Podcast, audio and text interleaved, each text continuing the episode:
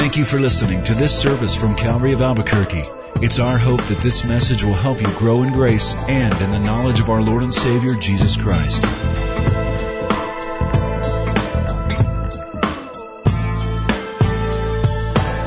I trust you brought your Bibles this morning. Always a good thing to do. Uh, turn in those Bibles to John chapter 15. And how about, just how about if we stand up and pray together in respect for the Lord that we're addressing? Father, we stand before you as your people. You know all about us. We simply, in this gesture and by our words, commit ourselves to you. Not just this time, but our very selves. As Paul said, we give you our bodies as living sacrifices. Lord, I pray that you will prepare us. Some of us are sending kids to school in, hard to believe, two weeks. Or grandkids. Prepare us for that. Prepare them for that meeting new friends, learning new things, and the schedules that we'll find ourselves in in the next school year. We pray for those traveling, Lord. We know a lot of people are out on vacation. Give them a great, relaxing time. Keep them safe and bring them home back to the fold safely. We commit them to you, and we now pray that the very one we're studying, the Holy Spirit, will be our teacher. In Jesus' name we pray. Amen. Thank you. Have a seat. I do want to speak to you today about the Holy Spirit. He is the most mysterious, most misunderstood, and I believe in many cases the most neglected member of the triune Godhead. I confess that I stole the title somewhat today from something I read some time back. The title of the message is Two Thirds is Not Enough. And I read something a while back by Lloyd John Ogilvie, who at one time was the chaplain of the United States Senate. And he wrote these words. Sadly, many Christians settle for two thirds of God. God the Father is way up there somewhere, aloof and apart from their daily lives. Christ is out there somewhere between them and the Father. The Holy Spirit is some kind of vague force or impersonal power that they hear about but do not know intimately. If that's true in any case in your life, I do pray that will change. And this is a good place to start. Now let me just uh, frame the context for you. It's always helpful to know the context before we read the text. This is the last night before Jesus will go to be crucified. He is on the way this very moment that we are reading from the upper room toward the Garden of Gethsemane where he will be arrested. He's with 11 disciples. He's teaching them. They are worried. They are sorrowful. He has told them that he is leaving and sorrow has filled their hearts. So to offset the sorrow they're feeling because they don't want Jesus to leave, he does a few things on that night. First thing he does is demonstrates his love for them. In chapter 13, he takes off their sandals, he washes their feet, and he says, As I have done to you, you should do to one another. Love one another. I love you. And then, beginning in chapter 14, he details several promises to them. He says, Let not your heart be troubled. And he goes to tell them that yes, he's leaving, but he's going to prepare a place for them and come again and receive them to himself. He also tells them about prayer that whether he's there or not, they can talk to the Father in his name and get anything that they will need. He also says, greater works than I have done, you will do. He also promises his peace and his joy. And then as if to balance all of those promises, he warns them. He says, You're my friends, but you got to know that I have a lot of enemies, and my enemies hate my friends. So just a heads up on that. Which would probably emotionally cause them to sink a little bit deeper. And so immediately now, in what we're about to read, he wants them to know that they don't have to face the hostile world on their own, by themselves, in their own power, but rather, he will send the Holy Spirit who will live within them and empower them to handle whatever comes their way.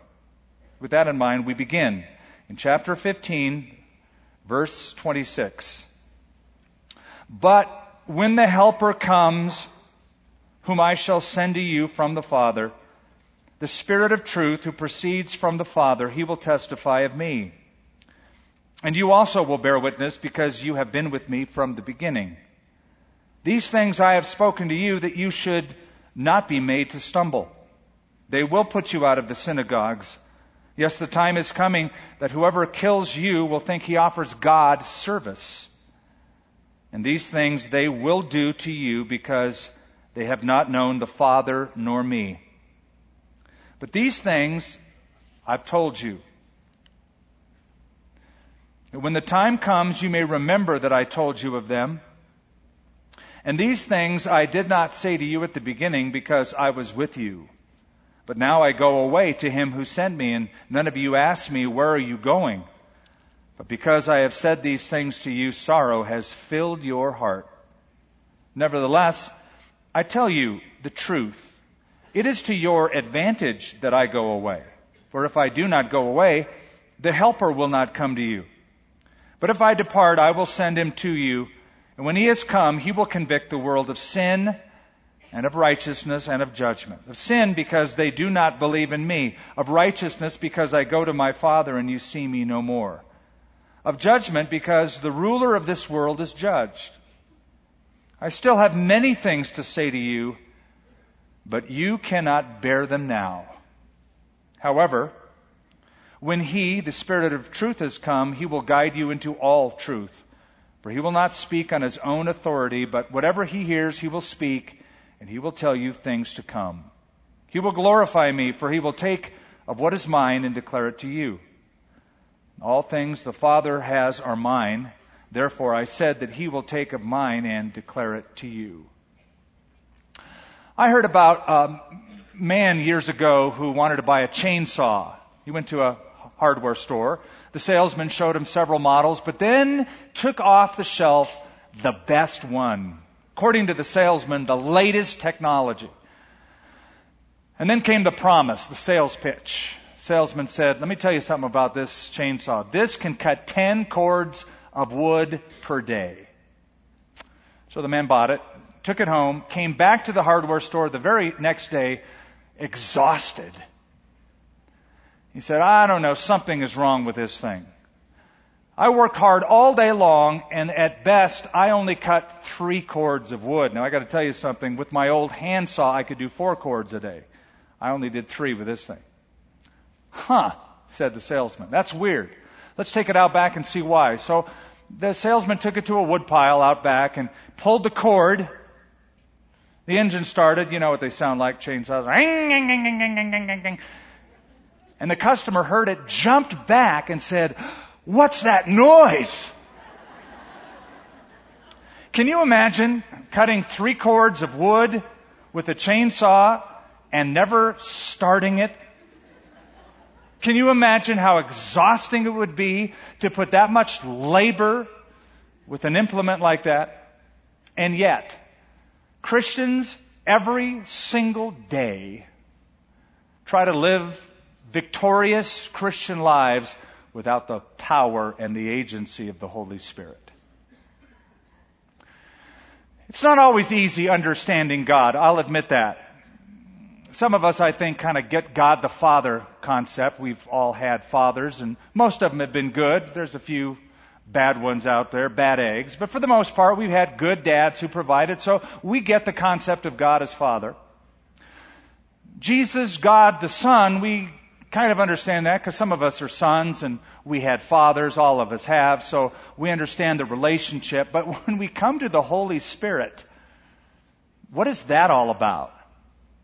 It's not always an easy gig to understand. At the risk of sounding simplistic, let me put it to you this way. We need God the Father for our external life. He created all things. We need God the Son, Jesus, for our eternal life. He's the Savior who washed us of our sins. We need God the Holy Spirit for our internal life. He's the source of power and strength. Now, today there's a lot of verses we want to cover, and so I just want to give you some principles that emerge generally from this about the Spirit, sort of form a composite portrait of Him, if you will. And then next week we can select another smaller section of what we read today and look at it more in depth. But there's some things about the Spirit, if you don't know already or you need to be reminded of, here's a good place. First of all, the Holy Spirit is a person. He's a person. The Spirit of God is not an it, but a He, a Him. In the section we just read, there are 13, I counted them, personal pronouns when Jesus refers to the Holy Spirit. He will do this. He will do that. He will do the other thing. Him. Personal pronouns. As an example, look at verse 7 of chapter 16. Nevertheless, I tell you the truth, it's to your advantage that I go away. For if I do not go away, the Helper will not come to you, but if I depart, I will send him to you. And when he has come, he will convict, and so forth. Now, last time I checked, personal pronouns are only reserved for persons, not inanimate objects, not a force but for persons, unless of course it's a boat or a storm, we tend to, tend to call them a she and give them names. But other than that, it's, it's for persons. Personal pronouns for persons. Think how, think how weird this sounds. The wind blew yesterday. The wind, he was strong. You don't do that. Or, I need air in my tires because air, she keeps my car going. You don't use personal pronouns for a force. Here's what you got to know. There is not one version of the scripture that is a respectable, responsible version of the Bible that ever refers to the Spirit of God as an it, but always as a him or a he. The Holy Spirit is a person. I tell you that because throughout church history, there have been those who have said that the Holy Spirit is an it, a force, a presence, not a being, not a person. It began in 318, 318 AD by a guy named Arius who said the Spirit of God is not a person but an essence, an essence that God uses. Um, that upset the church so that in 325 AD a council came together at Nicaea. You've heard of the Nicene Creed or the Apostles' Creed that was crafted in response to what was known as the Arian heresy. It denied the personhood of the Holy Spirit. And since Arius, there have been others who have followed his cue.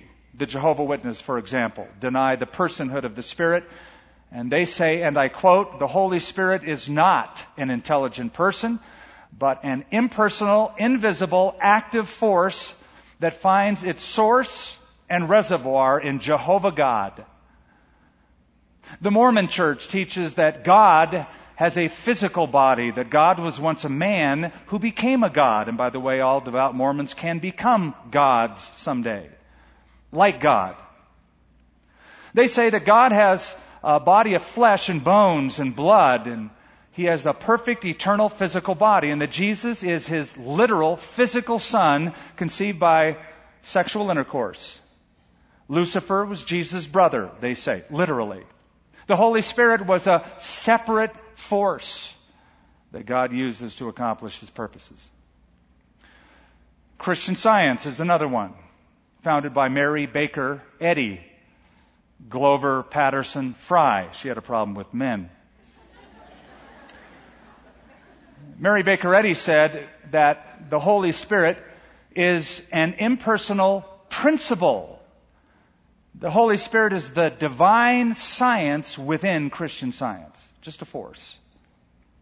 Yet here we read personal pronouns and personal attributes. I just want you to notice if you look back in verse 26 of chapter 15. And notice it says that concerning the Holy Spirit, He will testify. It means to speak. or to reveal or give testimony. Look at chapter 16, verse 8 again. He will convict. Go down to verse 13. He will guide. He will speak. He will tell. Verse 14. He will take and he will declare. Those are personal attributes of a person. He will do these things that only a person can do. There's more. In the New Testament, the Bible says that the Holy Spirit has a mind, the mind of the Spirit, Romans 8:27. The Holy Spirit has a will, 1 Corinthians 12:11. The Holy Spirit is said to show love, Romans 15 verse 30. He is said to pray or intercede for us. That's Romans 8:26. As a person, the Holy Spirit can be grieved, Ephesians chapter 4 verse 30. He can be insulted, according to Hebrews chapter 10 verse 29. He can be lied to, Acts chapter 5. He can be quenched, 1 Thessalonians chapter 5. Now, a force can't do those things or have those things done to it. You can't say, I grieved electricity today. I lied to gravity. Atomic force cannot love you. You can't say, I grieved my plants today. They're really bummed out at me now. I guess they have to turn over a new leaf. Couldn't resist. Those are attributes reserved only for people or persons. The Holy Spirit is a person, not a human person, but a person nonetheless. Now, I think that not only do cults err in this, but I think sometimes we evangelical believers often err when it comes to the Spirit. I'm going to explain by reading something to you that was written over 100 years ago by Reuben Torrey, R.A. Torrey, one of the greatest books ever on the Holy Spirit. He writes concerning believers. They are reaching out after and struggling to get possession of some mysterious and mighty power that they can make use of in their work according to their own will. But the Holy Spirit is to get hold of them. We must rejoice that there is no divine power, that beings so ignorant as we are, so liable to err, could ever get a hold of and use. How appalling might be the results if there were. So the issue becomes then, listen carefully, not how can I get more of the Holy Spirit, but rather how can the Holy Spirit get a hold of more of me? It's an issue of surrender to Him. The Holy Spirit then is a person. The second thing to note in our text is the Holy Spirit is a divine person. Now nothing will heighten your respect more for the Holy Spirit than to realize this person is God. The third member of the triune Godhead, co-eternal and co-equal with God the Father and God the Son. He is a divine person.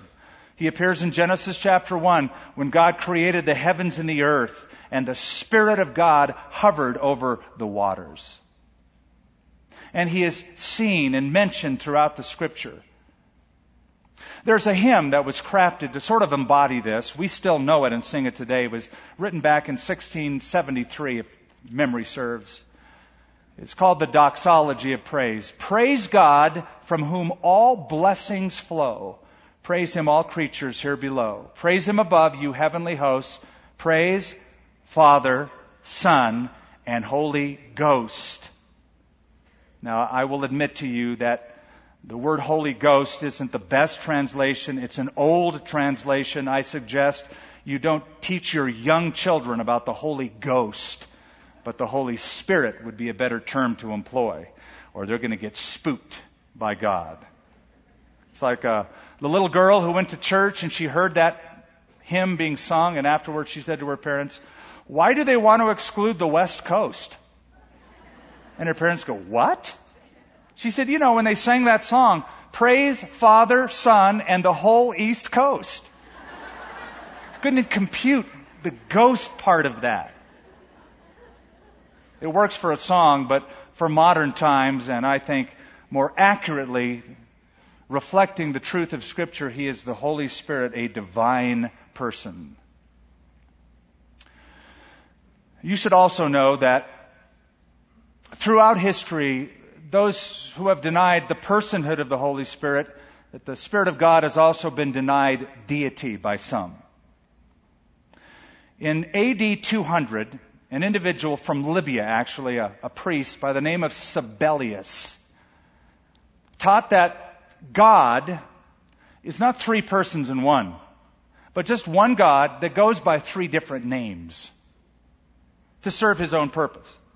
That God is sometimes the Father, the same being is sometimes the Son, the same being is sometimes the Spirit. These three names are three forms of God.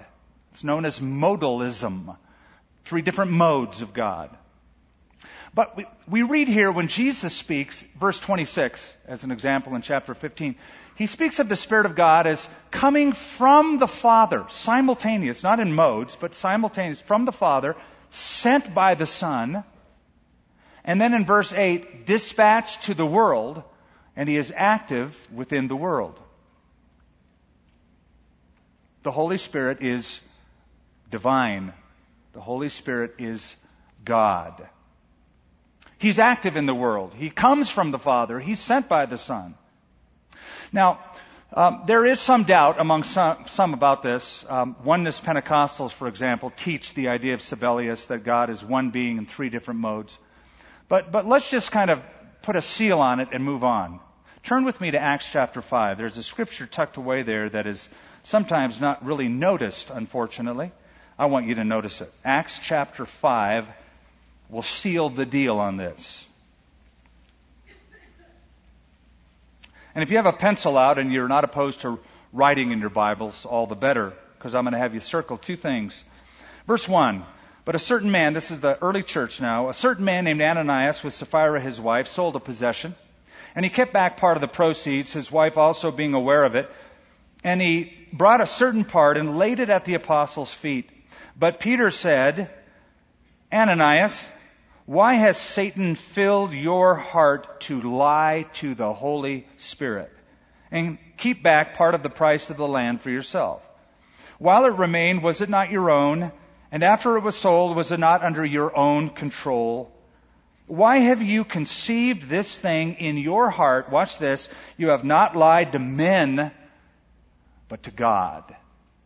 Now, if you were to draw a circle around, you've lied to the Holy Spirit in verse 13, or excuse me, verse 13, verse 3, and then in verse 4, lied to God and connect the two. It's easy to see the appositional connection. When you lie to the Holy Spirit, you lie to God because the Holy Spirit is God. And Peter had no idea, uh, no problem putting those two things together. The Holy Spirit is God. He's a divine person. Part of the Trinity. Do I understand it completely? Do I get the Trinity? No, I don't. I will admit that to you freely. But I also want you to know I don't lose any sleep over it. Because I cannot unravel all the mysteries of the Trinity, so what? How do you describe the indescribable? How do you fathom the unfathomable? You know, it delights me that there is so much of God I don't understand. Because it makes me realize how much higher and transcendent He is than me. Yeah, I suppose if I could understand God and you could understand God, we would be God. So I, I get what it says. I don't completely get how it works, but the Bible describes one God manifest in three persons, all of them being God, co-equal and co-eternal. The Holy Spirit is a person. The Holy Spirit is a divine person. Here's the third thing that emerges from our text I want you to look at. The Holy Spirit is a discreet person. Or here's another word, inconspicuous. The idea of he doesn't draw attention to himself, but he is pointing people to someone else, and that is Jesus. I want you to notice that. In verse 26, again, a key verse. When the Helper comes, whom I shall send to you from the Father, the Spirit of truth, who proceeds from the Father, watch this, he will testify of me. And then when the Holy Spirit is in the world, verse 9, he'll convict the world of sin and righteousness and judgment. Verse 9, of sin because they don't believe in me. Jesus. In verse 14, He will glorify me. He will take what is mine and declare it to you. The Holy Spirit is sort of like a stage director for a play. He's got the spotlight. And he doesn't shine it on himself. I'm the director, you ought to know me. He rather shines it on the main character, Jesus Christ, and wants all the applause to be given to the main character. As if to say to the audience, ladies and gentlemen, meet Jesus Christ. That's what the Holy Spirit does. It's all about Jesus, not all about himself. You never read about the Holy Spirit saying, well, wait a minute, I want a little more face time. Uh, I want a little more notoriety here. He always discreetly points the way to Jesus because he's about glorifying Jesus. On our building here on this campus, as well as buildings around the city, at night we have lights. And we have lights so you can see your way around when it's dark. But the way the lights were designed were not so that you would really be drawn to the light fixture. I haven't yet met many people who said, yeah, that's a really cool light fixture. Maybe an electrician might do that or an architect. But, but the purpose of the light is to shine on the building. And I've had people say, oh, I love the entrance to this building. That's what they notice. That's the purpose of the light, to get you to focus on what the light is focused on, not itself. So the Holy Spirit is like the floodlight that makes Jesus plain to people, understandable to people, so they can see Him and glorify Him. Though the Holy Spirit is a discreet person. By the way, here's a good test of any group, any person, any church to find out are they really filled with the Spirit? What do they emphasize? Do they emphasize Jesus? Is it all about Jesus in that group, in that church, with that person? Good indication they're filled with the Spirit. If, however, there is undue attention given to the Holy Spirit over and above Jesus Christ, might be an indication it's out of balance. See, if a person walks up to you and the most important thing on his or her mind is, do you speak in tongues? Or is it, do you love Jesus Christ? Because that, as I read it, is what the Holy Spirit is all about pointing people to Jesus. Here's the fourth thing I want you to notice, and I draw your attention now to verse 7, chapter 16. The Holy Spirit is a helpful person. Jesus calls him twice in our passage the helper. I want you to notice it in verse 7. Nevertheless, I tell you the truth, because he said, I have a lot of things to tell you, but you can't handle them, and I know that you're sorrowful. Nevertheless, I tell you the truth. It's to your advantage that I go away, for if I do not go away, the Helper will not come to you, but if I depart, I will send him to you. Now, we've looked at that word before in previous studies a couple weeks back, actually a few months back. Not far away from here, but it's been a while. The word helper, parakletos, one who is called alongside to help is the idea. He's a helpful person. The parakletos. I looked this up in the Amplified version, Amplified Bible. And when it came to the word helper, this is how it translated. I think it's so beautiful. One who is called to stand by you constantly and take part in anything in which his help is needed. Isn't that a beautiful description of how the Holy Spirit works? One who is called to stand by you constantly and is ready to take part in everything in which his help is needed. God knows that you and I need all the help we can get. And he's dispatched the helpful person, the helper, the parakletos, the Holy Spirit. Do you ever feel like I need help? Do you ever feel like this world is so overwhelming sometimes? The temptations and the trials, the pressures that I receive, or that sin is just so massive I can't handle it. What's the, what's the key? What's the secret? I believe it's this. It's the Holy Spirit. Be filled with the Spirit. Let me give you an example. It's actually not original. Dwight L. Moody, I've told you about him, a hundred years ago. He was speaking about the Spirit of God and he held up a glass to his congregation. Empty glass. He said, How how could I get the air out of this glass? And someone in the audience said, you could suck all the air out. You could pump it out with a vacuum. Moody said that won't work because in creating a vacuum, it'll shatter the glass. And a few other ideas were proposed. Finally, Moody said, actually, it's quite easy to get the air out of this glass. He took a pitcher of water and filled it up with water. And then he applied it. And he said, the secret to a victorious Christian life isn't trying to suck out one sin at a time, but to be filled to the brim with the Holy Spirit. There's not room for anything else. Beautiful example. He's a helpful person. He will be our helper. Look at verse 13. This is how he helps.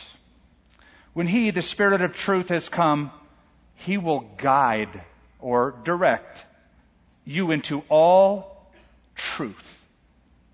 For he will not speak on his own authority, but whatever he hears, he will speak, and he will tell you things to come.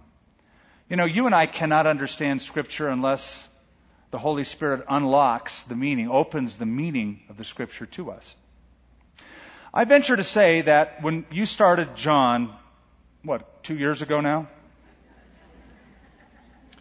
There were some things about John's gospel you did not know that you know today. And the reason you know them, whether God used, it, used a book or a sermon or not, is the Holy Spirit, by whatever gifts and means, unlocked the meaning of the passage to you. He illuminated it to you. He gave you bite sized chunks of truth, and you go, I-, I get it. Have you ever read through a scripture that you've read through before, but then suddenly at this time, you get it? You go, I understand that. You know what that's called? Illumination. Illumination. There's two words you need to know. One is inspiration, the second is illumination. Inspiration is what happened when a select group of men were filled with the Holy Spirit and God enabled them to write down exactly what God wanted to say in Scripture. That's over. That ain't happening anymore. The Scripture is complete.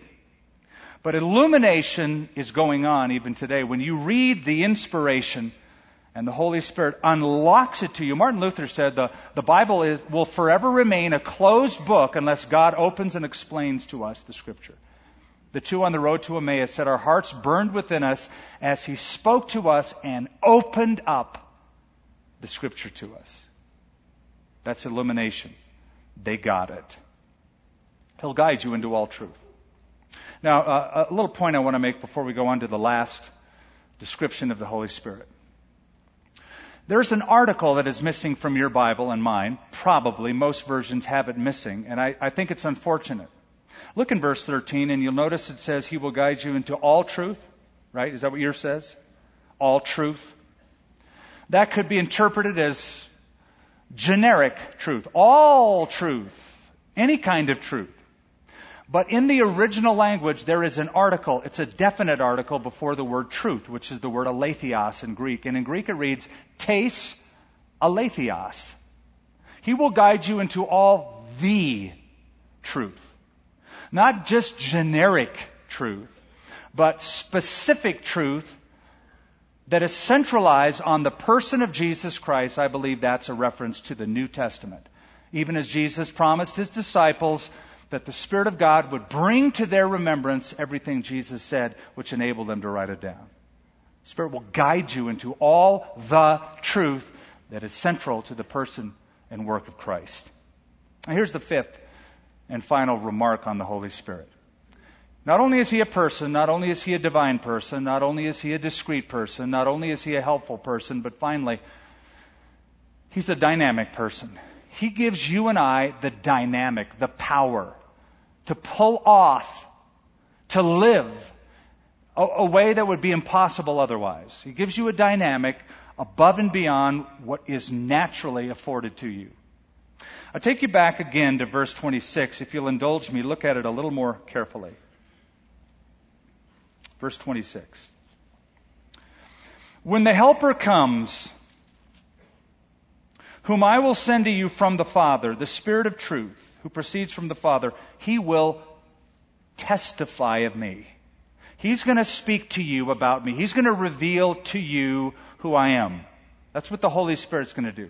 He's going to bring testimony into your life about me, Jesus. That's just step one. That's phase one. Look at the very next verse. We don't want to skip that. And you also will bear witness because you have been with me from the beginning. That's phase two. The Holy Spirit is going to bring testimony to you about me. Then the Holy Spirit's going to bring testimony through you about me to other people. Now, when that happens, when by the power of the Holy Spirit we're able to represent Jesus to this world, it's not going to be a pretty picture. As seen by the very next thought, verse 1 of chapter 16. You see, in the original, these chapter headings were not there. These things I have spoken to you that you will not be made to stumble. They will put you out of the synagogues. Yes, the time is coming that whoever kills you will think he offers God service. And these things they will do to you because they have not known the Father nor me. The hatred of the world will be a direct result of your testimony, but the ability for you to give a testimony with any kind of power, with any kind of togetherness is because of the Holy Spirit testifying in you and then through you. Okay, here's the promise. I'll expand on it a little bit. In chapter 1 of Acts, Jesus now has died, risen from the dead. This is before he ascends into heaven. This is what he says to his disciples. John truly baptized you with water, but you will be baptized with the Holy Spirit not many days from now. And you shall receive power.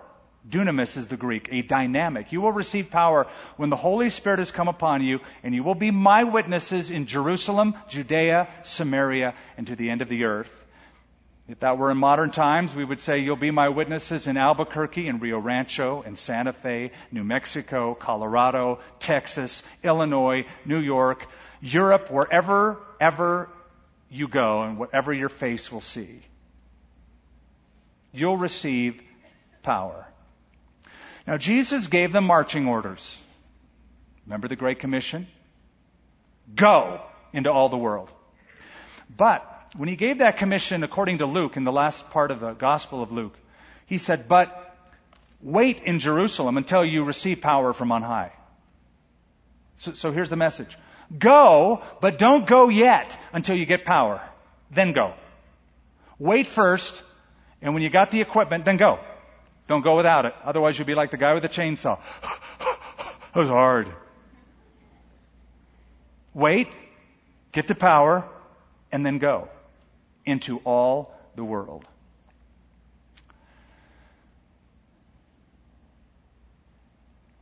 Years ago, there was a captain, a valiant captain. His sword was dreaded by his enemies. The king wanted to know why the sword was dreaded by his enemies, so he examined to see the sword. Uh, he uh, uh, demanded to see the sword so that he might examine it. He looked it over and said, I don't see anything great about this sword. I don't know why anybody would be afraid of it. It's just a sword. I've seen thousands like it. And he gave it back to the guy to take it back to the captain. And he told the captain what the king said. The captain smiled and said, King made an error. He only examined the sword. If he would have looked at the arm that wields the sword, he would then understand its mystery. Sometimes you look at people that God uses and you go, I, I don't get it. I saw one internet posting that said, I don't get skip. because you're only looking at the sword, dude. A lot of times it's not that sharp. But you fail to look at the arm that wields the sword. And I'd say the perfect example from Scripture is Peter. Here's, here's Peter before Pentecost, before the resurrection. Peter was a timid fisherman. He couldn't even give his testimony before a servant girl. I imagine all the other guy disciples just said, dude, you caved in before a girl. You couldn't even stand up for Jesus in front of a servant girl. Compare that, Peter, to Peter boldly preaching in Jerusalem in the book of Acts. What happened? Two things, the resurrection and Pentecost. And the Bible says as much. It says, and Peter filled with the Holy Spirit. That's the secret. You are baptized by the Holy Spirit into the body of Christ. If you're a believer, that has happened. That will never change. If you're a believer, the Holy Spirit is living inside of you. But Paul says, and he uses the present tense, be filled with the Spirit in Ephesians. Be constantly being filled with the Spirit. So before we go today, let's stand and ask the Lord to fill us afresh with His power. Let's stand and we'll pray together. Lord, again, as we stand in your presence, closing this time together as we have begun, honoring you, standing in your presence, we ask you that you would fill us afresh with the Holy Spirit, that He would use more of us, take more of us. Lord, we can't live life like this on our own, this kind of life, this life victorious over sin, boldly before the world. There's a lot of the world's population that just have a tough time getting out of bed. How could we ever possibly live with a dynamic such as described by Jesus and the apostles. We admit we can't. And we don't want to run on empty and we don't want to use a chainsaw without power. We don't want to live our lives without power. And we understand as we read the text of Scripture that it's not some kind of weird power that makes us act crazy. But it's the idea of being controlled by the living God. That to be filled with the Spirit is sort of like a hand that would fill a glove. It's not about the glove, it's about the hand doing the work. Would you so occupy our lives so as to do your work through us? As the testimony has come to us, now do your work through us. Fill us afresh, fill us anew. For your glory. In Jesus' name. Amen. Thank you for listening to this service from Calvary of Albuquerque.